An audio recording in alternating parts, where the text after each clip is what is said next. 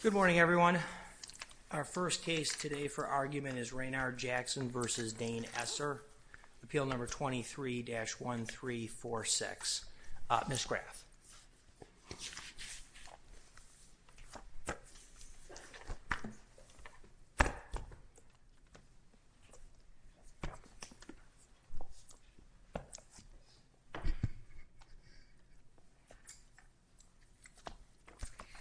Morning, Your Honors, and may it please the Court. Carla Graff from Dechert LLP on behalf of Appellant Mr. Raynard Jackson. This Court should reverse and remand because the District Court committed errors of law, ignoring binding Seventh Circuit precedent and misapplying well-worn standards. But Mr. Jackson was kept in an observation cell without any running water and provided no liquids for five days. Wait a minute. Wait a minute. I'm going to stop you right there, Ms. Graff. You're not arguing to a jury. I read your whole brief regarding that point, regarding the water, and I thought to myself, this man had nothing to drink for five days. I read the whole brief, and I thought, boy, that just seems extraordinary to me. And then I opened the red brief, and I saw that is a contested issue. I get it at the District Court that they, you know, that Mr. Esser said we made a mistake when we made the admission, and the district judge said, you made a mistake, you're stuck with it. It's it's you just admitted he didn't have water for five days. But they contest that he had nothing to drink, okay? You're not arguing to a jury. You don't have to convince us that he had nothing to drink for five days. Your Honor, with respect to the issue of the admission under Rule 36, we maintain that the District Court made a correct decision for a number of reasons. It doesn't matter on appeal. I mean, maybe he did, maybe he didn't. I mean, but that but I'm saying to tell us that he, as a matter of fact, that he had nothing to drink for five days, it would be better to say the parties agreed or the court found this. But to suggest that there's no dispute as to that issue is overstating the issue, I think. Understood, Your Honor. As Your Honor indicates, we maintain that the evidence before the jury and the evidence that Mr. Jackson put forth with related to um, summary judgment, both on exhaustion and the merits, indicated that he had received no water. But at bottom, Your Honors, the issues that we need to address here today are the errors of law that the District Court committed. First, the District Court erred when it granted summary judgment with respect to Mr. Jackson's uh, 10 different administrative complaints. Mr. Jackson exhausted all administrative remedies available to him for those 10 complaints, and he put the prison on notice of all claims on which he subsequently raised in his federal lawsuit. Second, the District Court improperly weighed the evidence and overlooked a genuine dispute of material fact as to the issue of deliberate indifference with respect to Nurse Edge. Let's back up for a minute and just talk through the exhaustion issue that you raised. Yes, Your Honor. And so with the there were five, five, and five. Yes, Your Honor. And so what's your position regarding the unanswered grievances and why that was a mistake? Your Honor, our position is that Mr. Jackson filed five additional unprocessed complaints, as you suggest. And under this court's rules with respect to exhaustion, an inmate who is deprived of any opportunity to pursue their complaints is deemed to have exhausted them because the prison has not responded to them and they have no ability to exhaust further. And that is exactly what happened here, Your Honors. Mr. Jackson submitted five additional complaints, and before the District Court, he submitted record evidence of those complaints in addition to a declaration in opposition to the defendant's motion for summary judgment, laying out the nature of those complaints and what he did to pursue them. This court has repeatedly held in Piles v. Noblowski, Roberts v. Was a Pavey hearing required in those circumstances? An evidentiary hearing is not necessarily required, Your Honor. This court has previously held that a declaration submitted by an inmate attesting under penalty of perjury and based on their personal knowledge that they submitted a complaint that was not responded to or they attempted to pursue a complaint is enough to defeat summary judgment on exhaustion. Then what's the purpose of Pavey? I'm sorry, Your Honor, what's the purpose? What's the purpose of Pavey? Why would a Pavey hearing ever be necessary? If a declaration is sufficient to bypass a Pavey hearing, what's the difference? I mean, why would a Pavey hearing ever be necessary if an inmate said, I exhausted, and the prison said, no, he didn't? Why would we ever require a Pavey hearing?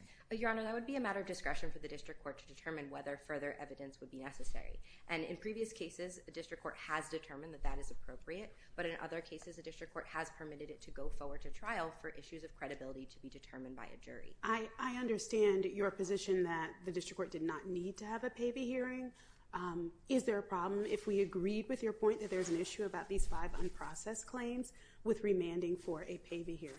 Uh, Your Honor, no, we would not take issue with that. And that is our position, is that at minimum, this raised a genuine dispute of material fact that required greater evidence and that the court should have given further consideration to. But even on the motion for reconsideration, the court did not give due consideration to the fact that Mr. Jackson filed these five other complaints, and there was ample evidence of that, including his declaration that he um, had exhausted those complaints or attempted to pursue them. But, Your Honors, there were five other complaints that Mr. Jackson had filed, and they were processed by the complaint, by the prisons. And it is entirely undisputed on appeal that Mr. Jackson exhausted the administrative remedies available and confirmed the same in writing with ICE Ray. And all of those complaints put the prison on notice of the claims in which were subsequently raised in his lawsuit. Specifically, they addressed the conditions of his cell, the deprivation of water, and the deprivation of medical care resulting from the totality of those conditions. And this court has been clear that the purpose of the PLRA is to put the prison on notice of an issue and provide them with an opportunity to correct and investigate that issue. Specifically, the PLRA incorporates the Wisconsin DOC code here. And the DOC code that was in operation at the time only required that an inmate identify the issue that is at issue. And in Schillinger v. Kiley, this court said that that is simply putting the prison on notice of the issue for which redress is sought. And once again, that's exactly what Mr. Jackson did here. And we know that he was successful and that the purpose of the PLRA was achieved because the prison actually implemented a unit-wide policy to avoid the same situation from happening again. Where do we draw the line? Does that raise a line-drawing problem? If you look at Mr. Uh, Jackson's first grievance, his grievance was Lieutenant Dane Esser had an obligation to put my water back after he was notified on several occasions to do so. He never identifies any of the other defendants that he later sued. And your argument is that this is enough to put the prison on notice as to these other defendants. But where do we draw the line? Could he sue anybody in the prison that he wanted to that had any, you know, I mean, how how detailed is it? What does the prison have to do? Do they have to hire an outside law firm to come in and conduct an investigation to determine who had knowledge or who might have had knowledge of the water issue? And then he can sue anybody at the prison he wanted to? No, Your Honor. We do not think that it would be that expansive. Once again, turning back to the issue of notice, it's about the prison having opportunity to investigate and correct an issue. And here, we're not saying that Mr. Jackson would be able to name everyone in the prison. Well, where do you draw the line specifically in this case? In this case, it would be appropriate to look to the unit, Alpha Unit. He was in cell A404. He was in a clear observation cell where he was visited up to 15 times a day. And the prison had the opportunity to look at the log, look at the individuals who were required to visit Mr. Jackson, who were on duty on Alpha Cell. And that is exactly what bears out in the record here. The prison implemented not a prison-wide reform, but a unit-wide reform. Should we or have we ever required a prisoner to say with specificity um, in his complaint, this particular officer, in this case, deprived me of water, and others in his unit, or this officer and other officers known and unknown? No, Your Honor. The court should not require that, nor has it. In both Maddox v. Love and Henry v. Deshler, this court did not require that an inmate put the names of the individuals related to the issue. They found that the fact that, for example, in Henry v. Deshler, the inmate identified the fact that he received the wrong medication and sought redress for it was enough. The prison was then able to investigate the issue and identify those that were involved. What do we do with the guidance from, we're familiar with our cases, but there's guidance from the Supreme Court, Jones v. Bock. And in that case, the Supreme Court outlined kind of the guidance for lower courts under the PLRA. And so what's your position regarding this need, as has been kind of suggested, this need to name all the defendants even before discovery? And what type of burden would that put on inmates attempting to file under the PLRA to be able to even exhaust? Your Honor, I think it's important that, acknowledging the Supreme Court's direction, that these requirements are to be strictly construed, but yet these are still pro se inmates. And the idea is not is to gatekeep, but not with extremity. And here, you know, we have to, again, look to the Wisconsin provisions because the PLRA explicitly incorporates those state codes. And Wisconsin does not demand naming all individuals. It only demands clearly identifying the issue. And where an inmate has clearly identified the issue, and again, the prison has the opportunity to investigate and correct or determine those who might be involved, then that should be enough for an individual to seek redress for their constitutional violations. And looking at an individual like Mr. Jackson, he sought to diligently pursue the grievances here. He filed 10 different complaints. He sought to confirm that they were exhausted for purposes of the PLRA. He intended to bring suit. And it shouldn't be that a prison can implement a unit-wide policy of reform, but that Mr. Jackson shouldn't be able to bring suit on that issue. The district court said that there was no indication that there was a broader-reaching issue. But the fact that the prison took reform and made an or implemented a new policy exactly indicating there was a broader issue belies that conclusion. I'm sorry, go ahead. Should we move to Nurse Edge? I'm sorry, Your Honor. Should we move to Nurse Edge in the time that you have? Yes, Your Honor. I would be happy to move to Nurse Edge. Now, the district court um, improperly weighed the evidence as to the summary judgment on Nurse Edge and overlooked a genuine dispute of material fact as to whether she refused Mr. Jackson medical treatment. But it's entirely undisputed that Nurse Edge visited Mr. Jackson on May 27th, and he told her that he had no running water in his cell. He showed her he had no running water in his cell. She informed Lieutenant Esser, and then she did not provide any medical treatment on that day. But isn't that the end of the analysis? You know, she informed Lieutenant Esser the water was turned on. She observed him drinking. Dehydration is treated with fluids. She was not deliberately indifferent, right? The water was turned on. In other words, she treated him. No, Your Honor. The fact that Nurse Edge was aware that he had no running water for five days at that point, as a nurse, as a matter of common sense, it might require additional treatment, and he specifically asked for additional treatment. And that's negligence. How is that not negligence? Your Honor, that's an issue for the jury to decide. As wait, wait, wait. An issue for the jury to decide whether it's negligence or whether it's deliberate indifference? Whether her mental state was sufficient for that. As this court held in Conley v. Birch, White v. Woods, Sherrod v. Lingle, the issue of deliberate indifference and the mental state required under the Eighth Amendment is an issue more appropriately reserved for trial for the jury to be able to hear all of the evidence and testimony and determine whether her conduct amounted to deliberate indifference. And that's exactly the situation we have here. The district court was faced with... But the conduct that we have in front of us, what raises it to the level of deliberate indifference? The fact, Your Honor... For it to survive summary judgment.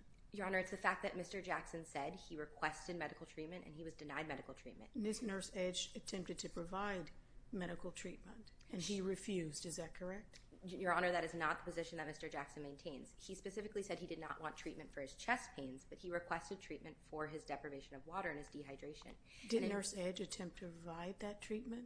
Mr. Jackson maintains that she did not. While Nurse Edge does, that's exactly the issue of the summary judgment that where the district court erred.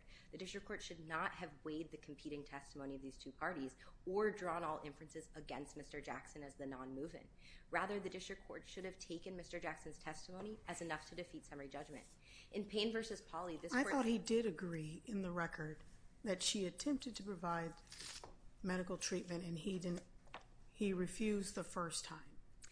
Again, Your Honor, that's that he refused that he did not want treatment for chest pains. He specifically wanted treatments for the deprivation of water and the dehydration. And again, that's enough to defeat summary judgment. This court has repeatedly said, for example, in Payne v. Pauley, that an individual's own recollection of the events based on their personal knowledge is enough to defeat summary judgment. We cannot look at it and say that it is self-serving. The fact that one individual has made a claim for or indicated that this is their um, knowledge of the events, that is enough to defeat summary judgment. And the district court should have seen that as a genuine dispute of material fact as to whether she had the requisite deliberate indifference under the Eighth Amendment. And therefore, this case should have um, gone to trial on the issue of summary judgment and the merits of whether Nurse Edge acted with deliberate indifference. Um, Your Honors, and I see I have two minutes left, and I would just like to turn briefly to the issues of the motions in limine. Um, the district court erred in ruling in favor of Esser on three different motions in limine. And in doing so, it applied abrogated standards related to character evidence that ultimately prejudiced Mr. Jackson's case before the jury. Can we just focus on the hunger strikes? Yes, Your Honor. As to the hunger strikes, first and foremost, the district court committed an error of law, and a per se error of law warrants reversal and abuse of discretion. The district court did not apply the evidence of the hunger strike for any purpose other than the most forbidden inference under Rule 404B. It said it was admitting that evidence for the purpose of showing that Mr. Jackson was, quote, a very difficult inmate to control and fights back. That is, by its very definition, character evidence and a propensity to act in accordance with that character. Doing so was exceptionally prejudicial to Mr. Jackson's case because it permitted the jury to infer that he might have refused water or chose to forgo water even though it was admitted at the time at trial and before the district court judge that Mr. Jackson had no access to water. And once again, this was an error of law and blatant application of Rule 404B that was improper. Um, as to the other motions in limine, however, Your Honor, the district court committed other errors of law. And again, these are per se abuses of discretion that warrant reversal. As to um, Lindsay, the court applied the incorrect four-part test that this court has since reversed in United States v. Gomez, and it rigidly applied that test to the detriment of Mr. Jackson's case. How would Lindsay have helped Mr. Jackson? Um, Lindsay Esser was found not to have acted um, indifferent, deliberately indifferent. Your Honor, I see I'm about to expire my time, but if I may um, respond to your question. So with respect to Lindsay, even though the district court in that case did not, there was no finding of liability, that's still probative evidence of the fact that there was a lawsuit raised against the same defendant involving the same exact conduct. That would show absence of mistake or knowledge of a particular issue. But the district court, in applying that abrogated test under Zapata rather than Gomez, rigidly adhered to the requirements of similarity, which this court has said is not a strong indication of relevance under Rule 404B. Your Honors, my time has expired. Um, for the reasons set forth in our briefs, we respectfully request that this court reverse and remand and issue a new trial on all claims. Thank you. Okay, thank you, Ms. Graff. Uh, Mr. Murphy. Good morning, Your Honors. My name is Mike Murphy. I represent the defendant's appellees in this case, which is an appeal from a jury trial where the plaintiff was represented by counsel. I feel like it might be most helpful to go straight to exhaustion, um, if that's okay. Um, there's no record-based argument of 10 uh, complaints here. Uh, there's just not. When I went to the reply, on page 4 of the reply, there's a bullet point list of 5 and then 5, which when I flipped to that page, I thought for a moment was pretty compelling. Look at the record cites for that.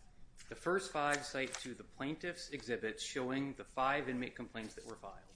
The second is to the plaintiff's... I think my concern is more so with the responses from Ms. Ray. And at the mm-hmm. top of one of those responses in June, I think it's June 4th, where Mr. Jackson says or writes at the top of the grievance, confusing, stop confiscating my five complaints. Yeah, I'd really like to address that. So the idea of compensation came up below when the plaintiff was contesting dismissal for exhaustion. It's records numbers 46 and 47. Uh, Jackson believed that there was a requirement that he get a response, like a receipt and affirmation, within five business days. I don't think that's the requirement. That's not an issue here. But when five days passed after he submitted his five complaints and he hadn't heard back, he started saying, you've confiscated my five complaints. Stop confiscating them. You have to process them. They weren't confiscated. They just weren't processed yet. But those are the five. Those are the same five that the defendant submitted into the record. They're the same five that Mr. Jackson referenced in his um, affidavits. Um, and Mr. Murphy, though, doesn't you're you're making arguments that may be compelling, but are you arguing to the correct court? You know, and the way I read the summary judgment orders here, it seems to me that the district judge uh, granted summary judgment and then Mr. Jackson, proceeding pro se, filed a motion for reconsideration with the district court and said, Judge, you misunderstood my argument and my declaration. I'm not complaining about five grievances. I'm complaining about ten. And then in one page in the order denying reconsideration, the judge addresses those other five and says it's frivolous and cites some reasons for which they're frivolous. But when I look at the record, the reasoning does not necessarily track the record as to why those five unfiled or unprocessed grievances, whatever they are, um, it just seems like you're asking us to make evidentiary determinations that would be better served by having the district court determine at a Pavey hearing whether or not there were five grievances or ten grievances. And Mr. Jackson can testify and Ms. Ray can testify and the judge can make credibility determinations and then that's the end of it or not. But let me ask you a question. If it goes back for a Pavey hearing and the judge determines that those claims were processed, Um, does Mr. Jackson have a uh, estoppel issue or problem on the water claim and the singling out claim? In other words, there's already been a trial on those claims and the jury found for the defendant. Um, should there be another trial against additional defendants, at least when Mr. Jackson's theory seemed to be it was Dane Esser that committed the constitutional violation. Others may have been aware of it, and it was, I think he said in his closing argument, it may have been negligence on their part, but it didn't amount to a constitutional violation. Isn't that the end of it, end of the matter, as to those defendants on the water claim and the 14th Amendment claim? Yeah, yes. Uh, I think two points to make there. For one, it is important, thinking about exhaustion and what was said or not, that this matter went to a jury trial. Um, that this was not, those those those core issues, the core issue here about was water on or off, when it was on or off, who knew, who turned it on or didn't turn it back on, was decided by a jury trial, and that doesn't need to be decided again. I thought the jury decided whether or not Esser turned the water off or not. Did it make the determination that the water in the observation cell was not on or not off? That it was not off. No, no, it did not. I think the arguments made to the jury were pretty broad. I think the question there was whether Esser was deliberately indifferent, and you know, it was a three-day trial, so things were brought up about it being shut off, things were brought up about when it was turned back on and what happened when it was turned on, but the finding there was that Esser was not deliberately indifferent with regard to those theories. With regard to exhaustion, I don't think the record, um, including the motion for reconsideration, um, has enough in it to warrant an evidentiary hearing. I think the judge was right. I don't think that at any point Jackson articulates Is that our standard, though? Uh, he has submitted a declaration where he says, I submitted these grievances, they're missing, they haven't been processed, and um, we've said the exact opposite of what the district court said, which is the content, whether there's any evidence in the record of the content, all of that's irrelevant. If there's a question about whether there's been exhaustion, you know, the judge should look into it and have an evidentiary hearing. Yeah. So I've read, I don't think the record reflects an argument at that stage, going back in time to what the district court had in front of it, not what has been argued very compellingly here. I don't think there was an argument of 10. I don't think there was. I think the district court was looking at an argument of 5. He said that the 5 were confiscated. They were not processed. But what do you make of Mr. Jackson's declaration? This was the declaration in support of his opposition mm-hmm. to the defendant's motion for summary judgment. I don't believe he identifies 10. If I'm thinking the right place, I can picture this page of this declaration where at the mm-hmm. bottom of a page he lists, I've got these inmate complaints, and he's got the numbers, and four of them match five that are in the defendant's evidence. And starting on the next page, he begins to describe them, and he describes five, and they're the same five. I don't think there was anything that the district court was working with to say, we have a dispute that 10 was filed. I think that what was going on in district court was there were five filed. Were they broad enough to exhaust all the claims, yes or no? Were they properly processed? Were they confiscated? Were they administratively exhausted Um, how they should have been? And Jackson said they were not. They ultimately were. You know, the defendants have said they were all administratively exhausted. I I all I can say is I've read those pages a number of times, and looking looking going back in time, looking what the district court had in front of them, I don't think there was a dispute that warranted a hearing at that point. Um, I can move on to Edge, if that would be that would be helpful. Um, on Edge, Um, I think where the difference in reading the briefs, I think where the difference lies, is the plaintiff is saying on appeal that there was a dispute of fact, that there were different stories as to what happened at his cell front on that day. And that is true. Can we go back for a moment uh, as to what the district judge was on notice?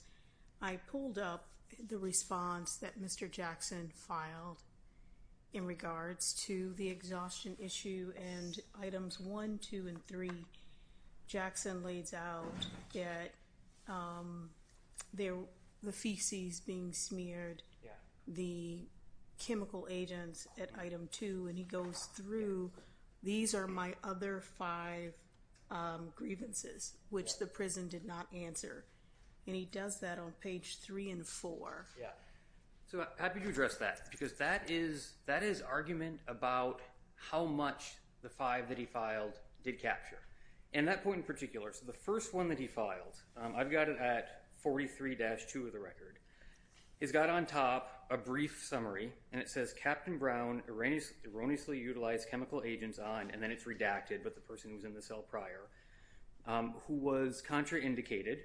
So there's a complaint there about chemical agents being utilized on that other person who Jackson says was contraindicated. Then he goes on to his issue. So what that briefing back and forth about, was that enough to preserve his claim of chemical agents in the cell? I don't think he's talking about a different one. I don't know, because if we look at his brief that was filed, he um, provides a heading, and he says, you know, these are the submissions of grievances regarding the following. And then in the portion that I'm trying to direct you to, in his brief, he puts headline D, and he says, the following grievances regarding health and personal safety. So I believe what Mr. Jackson is trying to do is to highlight the first five would have to you know, go in line with the two per week. The other five that I filed involving health and safety under heading D, one, two, three, four, five. And so the question being, why would there not have necessarily have need to been a Pavey hearing here when he mm-hmm. outlines the first five sets under heading C, and then the new set under heading D? Yeah, so again, I think I can picture the pages you're talking about. I'm not totally sure. But going back in time to what the district court had then, not what has been developed since, I mm-hmm. don't think it even facially describes 10. He says repeatedly in those pages, my five, the five that I filed. And the five in those lists where he says my personal safety, align to the arguments of the five that everyone was looking at, the same five. So the chemical, just the example that we were going through, him arguing that that first one involved you know, chemical spray, um, is because he talked about chemical spray against the prior person. And he's saying, well, that's broad enough to apply to me.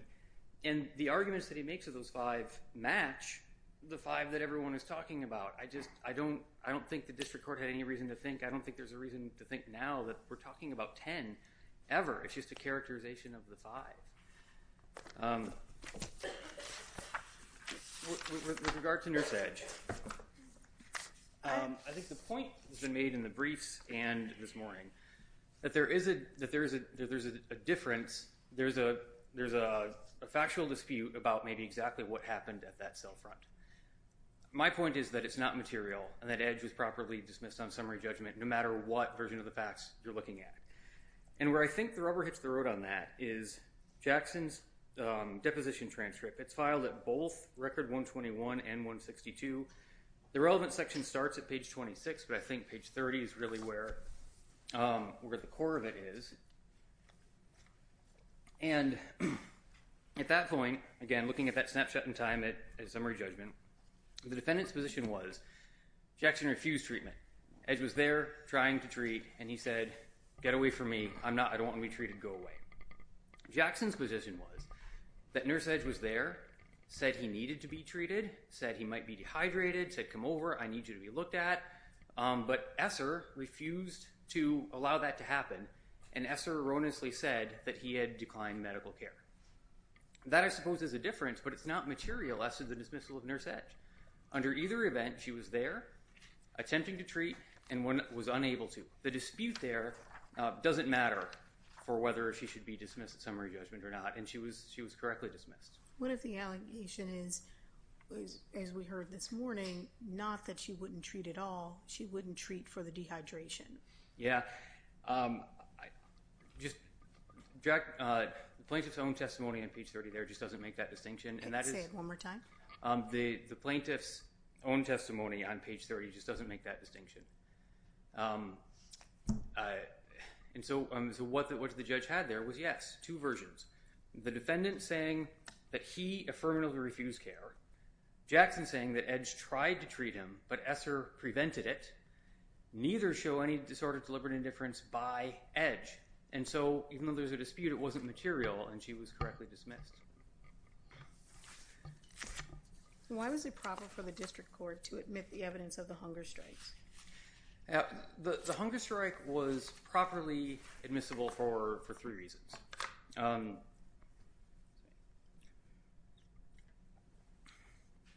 first, that Nurse Edge personally had observed Jackson at a time when he hadn't been eating. So when she examined him from the cell front the best she could, she had a really good basis to know whether he's experiencing a medical emergency or not. Second, there are protocols in Wouldn't she have that just based on her knowledge as a nurse without regard to whether she saw him before, not eating or not drinking? Her general. that- Sorry, I'm Is that testimony necessary for that Um, proposition? the point that you just made could have been made without that. It is stronger with that, and that made it that it made material and relevant and admissible. Okay, you can move on to the second reason. Um, second reason um, is that there are there are protocols in place that the that the that the prison and medical staff takes, including for Jackson in the past, when he's not eating or drinking, and it is evidence of how they would have acted if they had known this. Couldn't they have testified about the protocols independently? Without the hunt? Okay. And so can you just get straight to the reason that the district court gave for admitting the evidence? Yeah. So the district court talked about this as part of the tableau of things that were relevant in the case, including Jackson's past efforts and methods of manipulating staff. And he made one he made one phrase in passing during a pretrial conference that has been you know really highlighted by the appellants, and I understand why. Uh, but that was not in front of the jury. Um, it was not the reason for which the evidence was used in front of the jury. I do think it was a. I, I think it was a sound reason anyway. Um, that soundbite that you know has been pulled out of those pretrial transcripts was not in front of the jury, and really this evidence was highly limited at the jury. uh, My question, I guess, was that soundbite using your words appropriate after Gomez? Um, it was not reversible error. It is maybe not how it could have been stated. It was not reversible error. Um, that's my position on that. I see that my time is up. We respectfully request that the decision of the jury trial be affirmed. Thank you. Okay, thank you, counsel. The case will be taken under advisement.